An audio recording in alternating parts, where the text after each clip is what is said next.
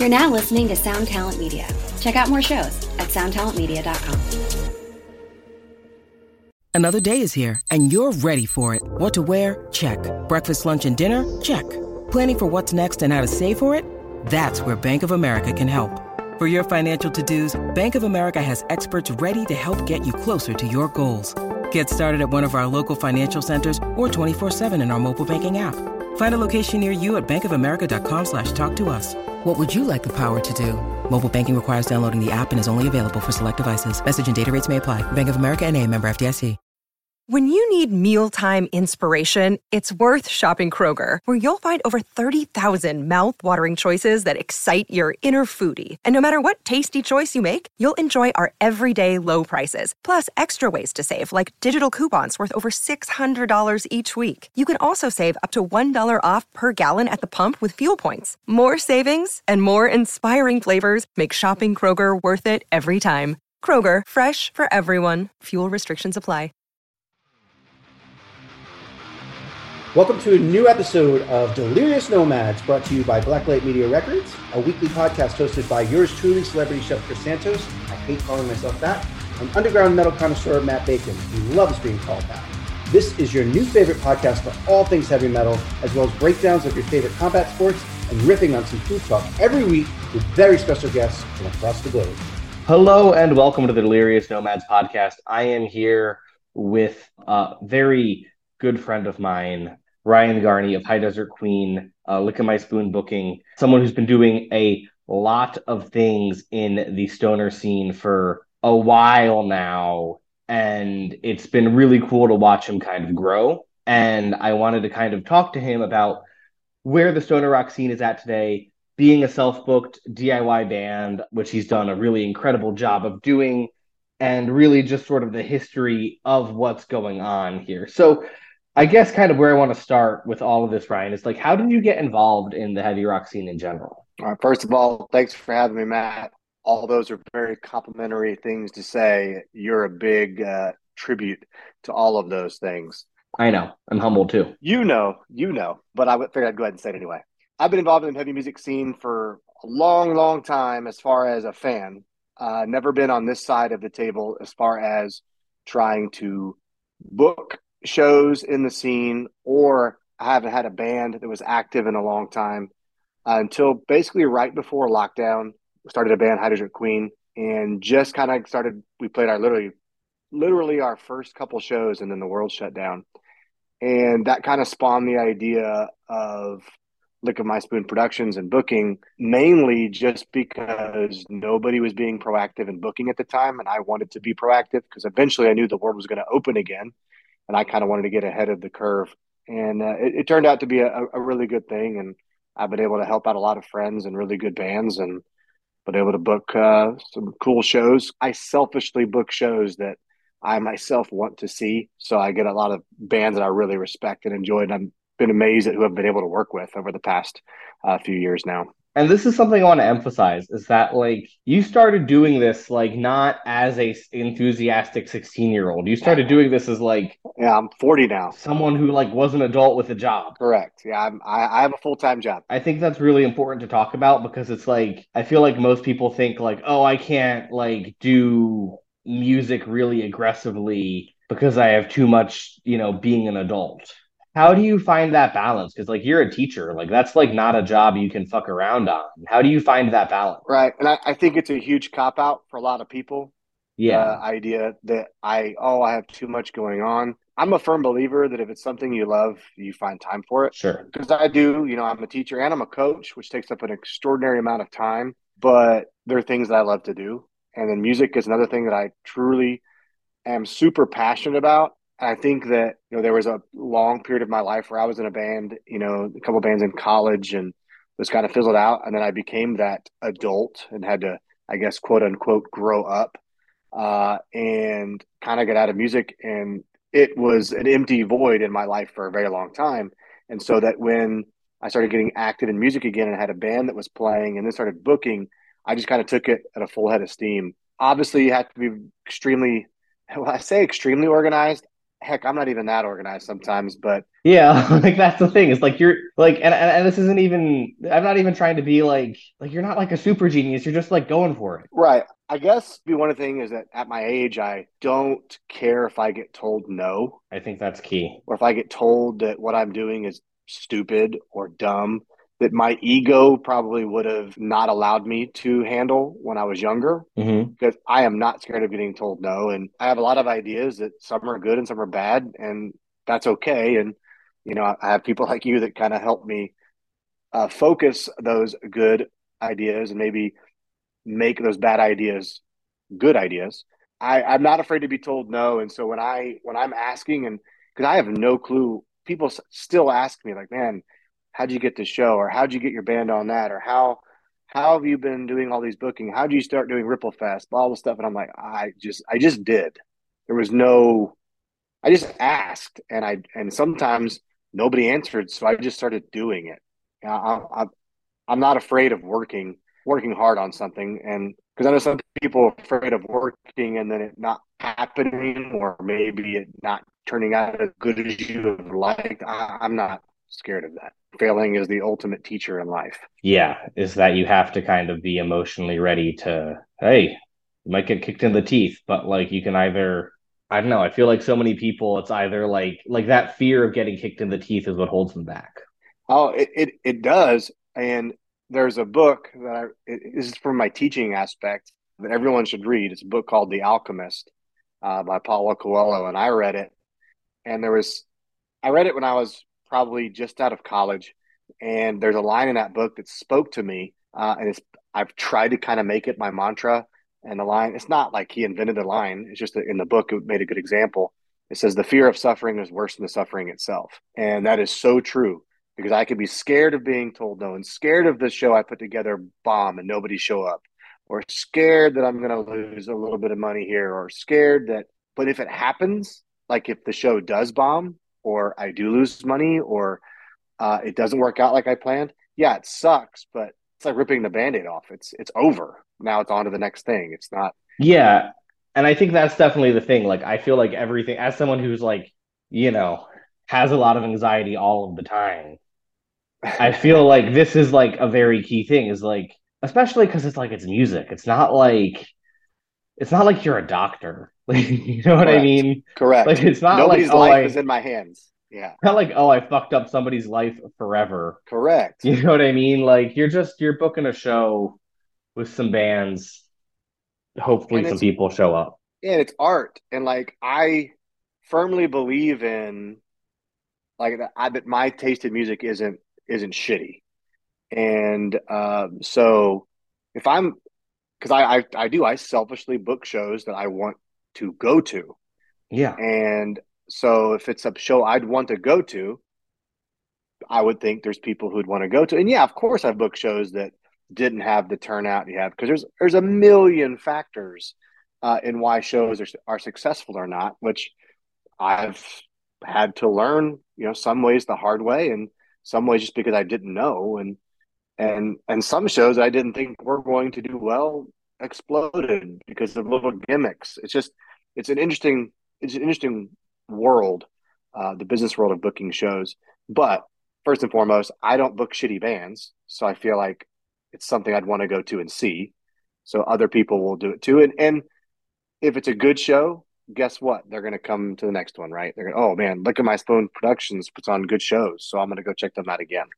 Yeah, and I think that's the thing, and it's it's something I think is really funny, or not even funny, but just sad. Is like I feel like there's more promoters are just so broken all of the time. I found that as a musician, I find that promoters are always broken, like just broken people, broken attitudes, everything. And I think so much of it is because like I don't know, I just I think that like you're you're at like the ass end of the industry where like you're losing the most money and you're putting the most money up to risk and there isn't like until you get to a certain level there isn't like a salaried promoter job. Correct. So like the full-time club promoter is living or dying doing a ton of work to make $150 a night, $200 a night. At best, sometimes. And yeah. if they and if they put aside and if they put in what I find like that's really crazy is like if you put in the settlement you know, I need my promoter fee of two hundred dollars, and the band thinks you're an asshole.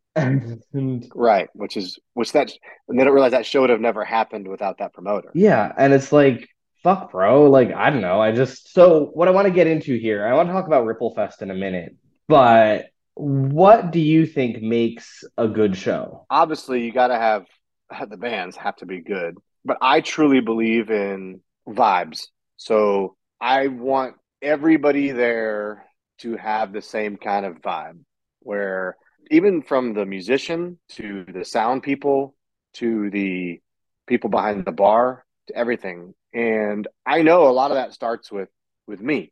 So as the booker and the promoter, being a musician myself, I've dealt with total jaded promoters who got in it. I know at one point everyone who's at that level probably got into it for the love of music, or maybe they were trying to elevate themselves, and somewhere along the way it didn't go as way as planned, and they get completely jaded. And I've dealt with total assholes promoters, and I've dealt with asshole sound guys. I've dealt with asshole everything. Right? You know, it's just part of a musician playing in a band. But say it starts with me at a show. To, like my my attitude at a show, and I get there on time, and and I'm I got to be nice to you know I, I don't have to be nice. I want to be nice to every single person involved. You know. I'm going to go talk to the bartenders. I'm going to talk to the sound guys. I'm going to talk to the guys sweeping the floors. I'm going to talk to everybody. But everything that I do has to have that vibe. I got to create the vibe. Even the bands I book, I'm not going to book bands that I hear or that I have found out are assholes. Like that's just not. Sure. I'm not gonna. I'm not gonna do that. Um, nobody is, you know, especially at the level I'm booking. I don't feel like anybody should ever be a dick. It happens at times, I know, but and there's there's forgiveness and everything involved. But it has a reputation. I don't want to book that because I want to have the vibes like getting. You know, we're not going to quite get Ripple Fest yet, but I like family kind of atmosphere at a show Yeah. where let's be honest, when I'm booking like shows in Austin, a lot of the same people come to my shows because a lot of people it's the same people that dig the music that I book, right? You're booking in a specific niche. Correct. And I like it when the bands hang out, you know, with the crowd. The, the bands, you know, the, the crowd hangs out, you know, they, they see each other, they become friends and becomes family. And, and, and I really like that atmosphere a lot. And uh, there's no like one way to create that. So with me, what makes a successful show is the vibes that you, it creates with good music, with the people that are there.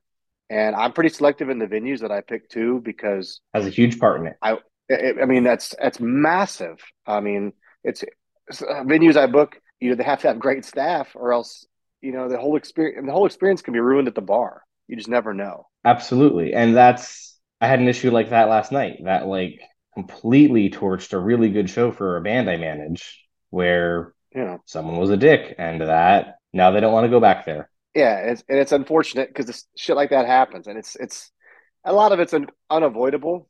But you know, when you do it the right places enough times and get the right people involved, it tends to work out. And sound guys are obviously huge. They will never get enough respect because I've played shows where I've like, man, we crushed it and we sounded like shit because of sound guy. And I've played shows where I'm like, man, I don't think we really had it that night, but it sounded great in the PA, you know? So those guys are hugely important. And so I definitely do my homework on venues that are that are hiring the right people or have the right people working Yeah. uh, the sound for sure. And I think that's another job where you have a lot of people who kind of seem a little bit broken. Um Oh my gosh, and it's and, it, and it's that's what I'm saying, and you have to go and talk to these people, right? Like you need to go and be like, man, if they're doing, if someone's doing a good job, I'm not scared to tell them they're doing a good job. Uh, I'm yeah, and I think that's a huge piece is yeah, people need to feel appreciated and loved, especially when they're there for not a ton of money to stay up late, you know, to be yeah, to have bands be shitty to them. yeah, because bands already need the love. That's that's why they're in a band. They're they're shallow people, you know. They're like, please, I need the love. You know, that's why I'm on stage. You know, I need the love. And no, I'm I'm speaking obviously in generalizations, but there is there's some egos involved in being in a band, and so they need that love. And a lot of times, the people that really truly deserve the love are get, get overlooked, like the sound guys, the staff, the shit, the guy who's helping you load up gear, you know, just guy who directs you to park in the right spot. There's so many people involved Yeah. in making a successful show. So many people. Very much so. Now let's talk about Ripple Fest. So what's going on there? Talk to us. And I love how that has spawned into what it is. Obviously, I'm not first one to do a Ripple Fest because there's been many, many, many uh, all over the world.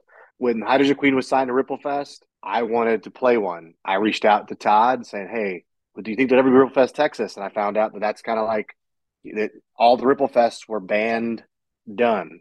Somebody in a band kind of took hold of it and put it together, and I knew that I my band was in nowhere at a, at the stature. I have no status in the label. We haven't even done anything for anybody yet. But once again, I'm not scared to like take charge of something, and so I was like, I'm going to do this. I did not know to what scale it would grow, but I'm very happy with what it has, and that's kind of what I appreciate. Is in the music world, it's also a family within the music world, uh, and you find the bands that are truly your family, and then those that aren't, and uh, everyone's out to help one another and it's just kind of grown and grown and grown.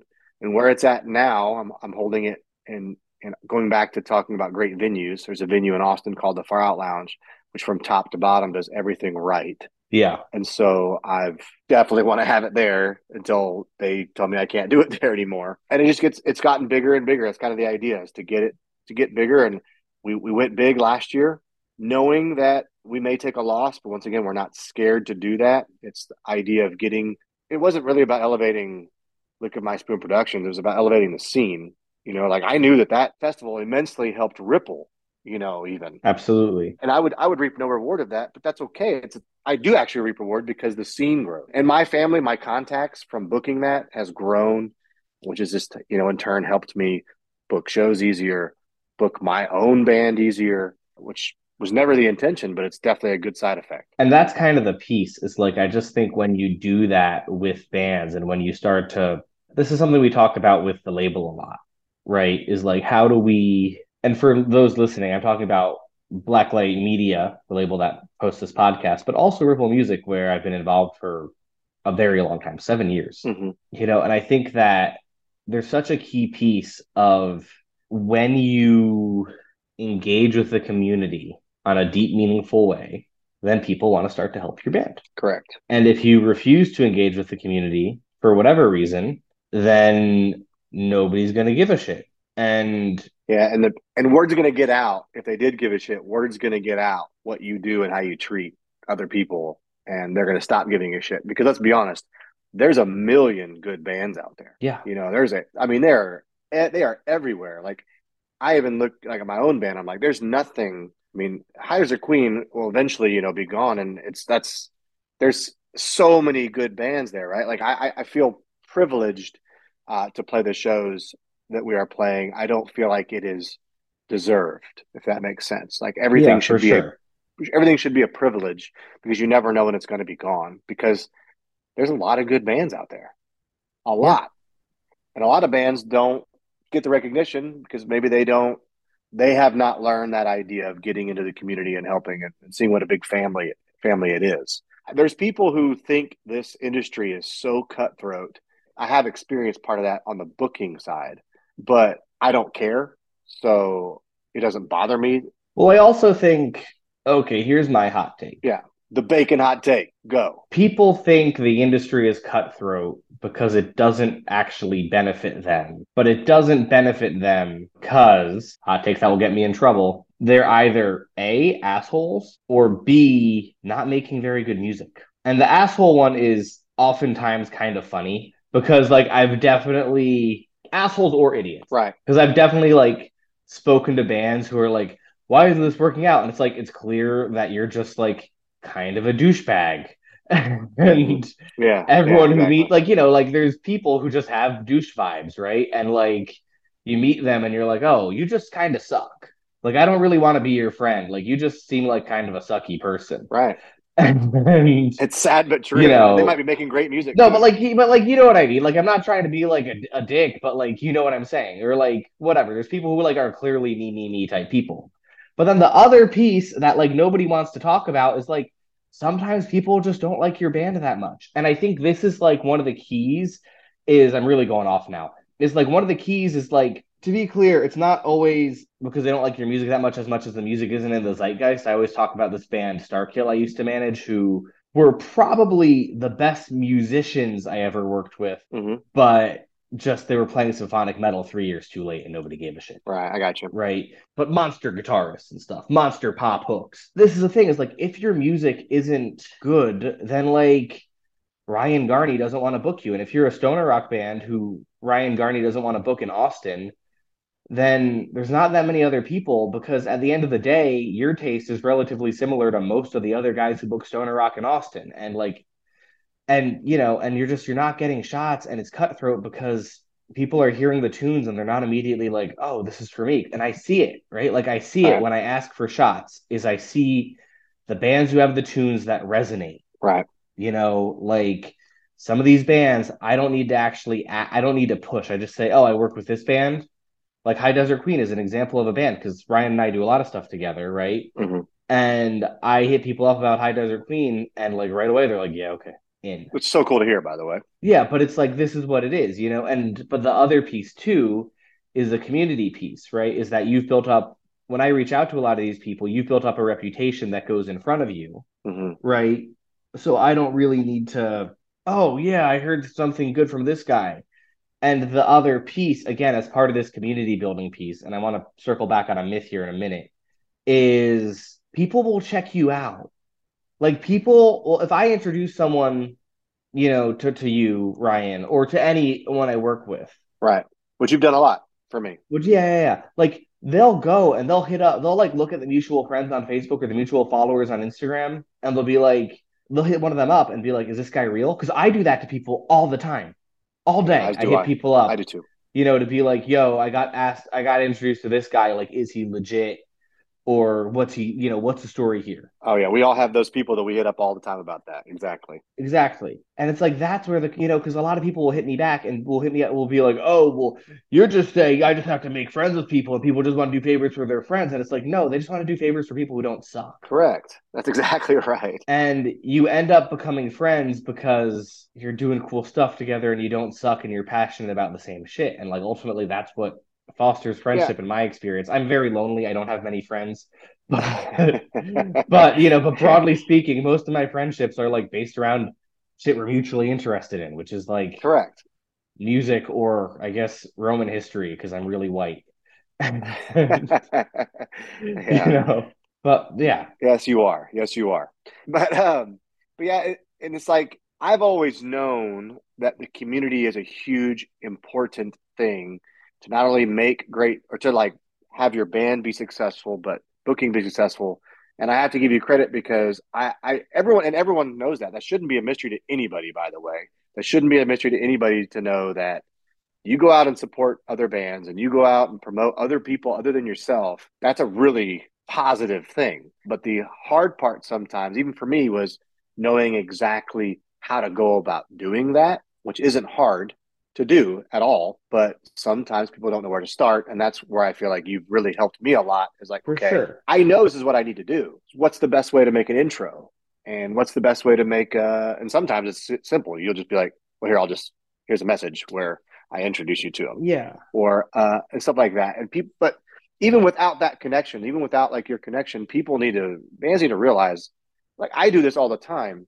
And I did it before I worked with you. I just do it, I do it at totally new level now where I will reach out to any single band I hear that sounds good. Yeah. I hear a song I like, I reach, I, I write them up. I don't know, they could have eight followers or eighty thousand followers. I reach out to them and say, "Hey, man, I really, I really dig what you're doing."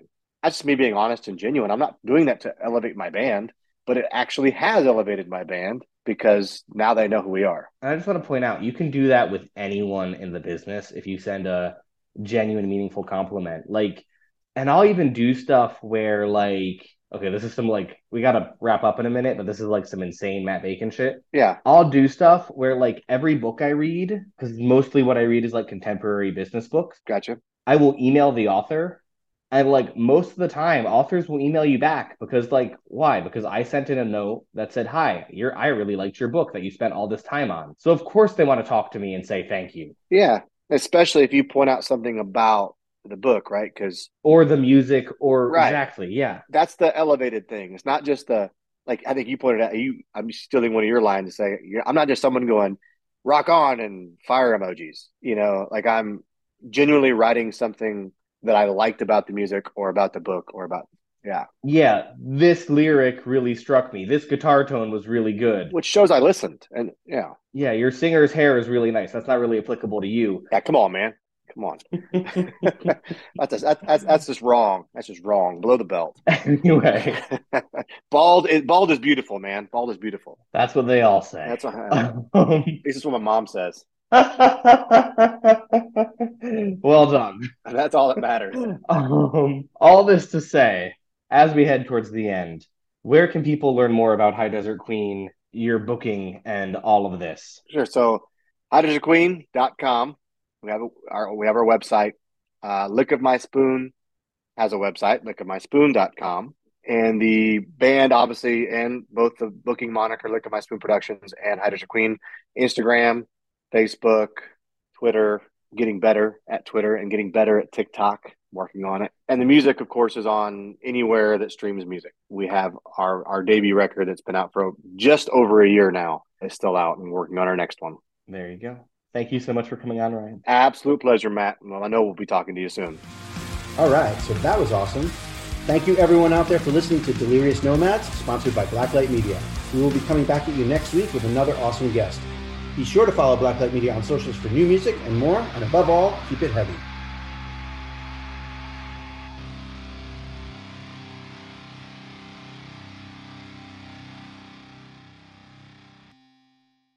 Hey, you. Do you have any plans this year?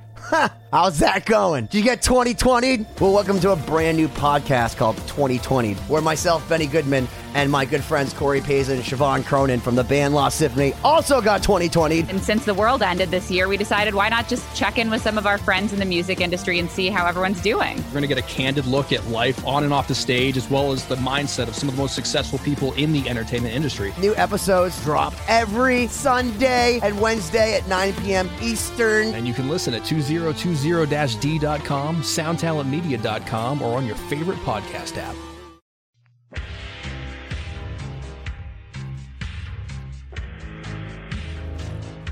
It is now 2024, and the choice is up to you. Do you listen to good podcasts, or do you listen to bad ones? Well, we've got a suggestion for you. How about you listen to a good podcast for the first time in your miserable life? I can think of one Overnight Drive. Going strong. 11 years now the podcast about nothing. Your favorite podcast's favorite podcast. Do you enjoy nothing? so do we. Why don't you come over and check it out and stop listening to other podcasts? Thank you.